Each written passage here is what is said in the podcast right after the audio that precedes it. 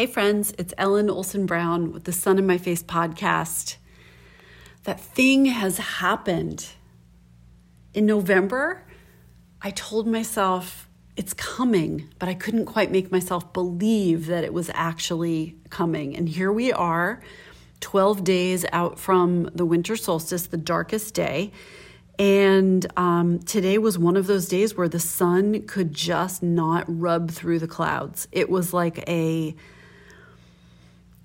it was like somebody was racing from outside the clouds to try to get in, but just did not have the strength to actually burst through the clouds. The light is just not adequate for my needs at this point. It's not even that cold. It did snow a little bit last night, but I was like, wow.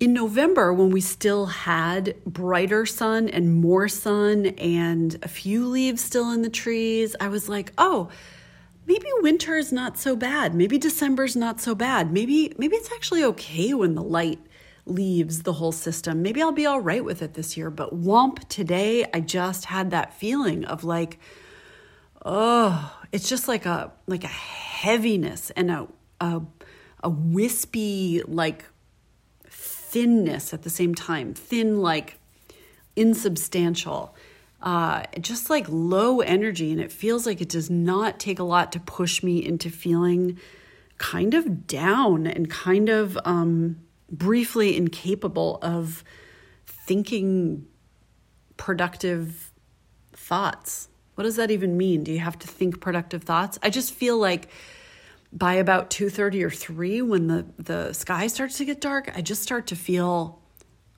ugh, like I'm just done for the day.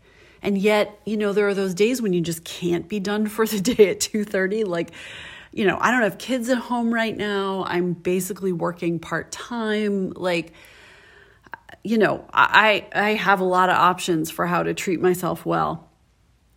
Um, but it still just feels like, God, there's just this like physical, biological thing that happens this time of the year. And I find myself already being like, okay, thank God it's only 12 days until the darkest day. And then we'll start heading toward the light again. Every year it happens. Every year I'm begging for the light to come back. So, anyway, that's just my thought for today. I mean, after all, the title of the podcast is Sun in My Face. And I love the feeling. I don't, I'm not like a layout in the sun person, but I do love the feeling of a bright sun in a blue sky. And I like the feeling of high energy. And now I feel kind of like a person who's, uh, who really relies on her garden. And now all I have is like a couple of shelves of pickled green beans and canned peaches that are left that have to sustain me for the next couple of months. So, Anyway, I'm going to try to enjoy winter. If you have any ideas for how I can really do that, let me know. All right, my recommendation for today is a book that I started reading. It is like gazillion pages long, and I don't know if I'm going to get through it. And it is a fantasy book, which, aside from like Harry Potter, um, I've had a hard time ever really getting into, but it is called The Priory of the Orange Tree and I'm finally starting to get into the story. I think the trick is rather than reading like 10 pages at a time, you have to read like 50 and kind of get sucked into the story. And you also have to not worry about catching every single detail. I do have a piece of paper with like a billion names scribbled, but um, enjoying it. If you're looking for a really long book on these dark evenings with the word orange tree in them so that uh, you have the sense that maybe someday the sun will come back that's my recommendation. I think that's two books in a row.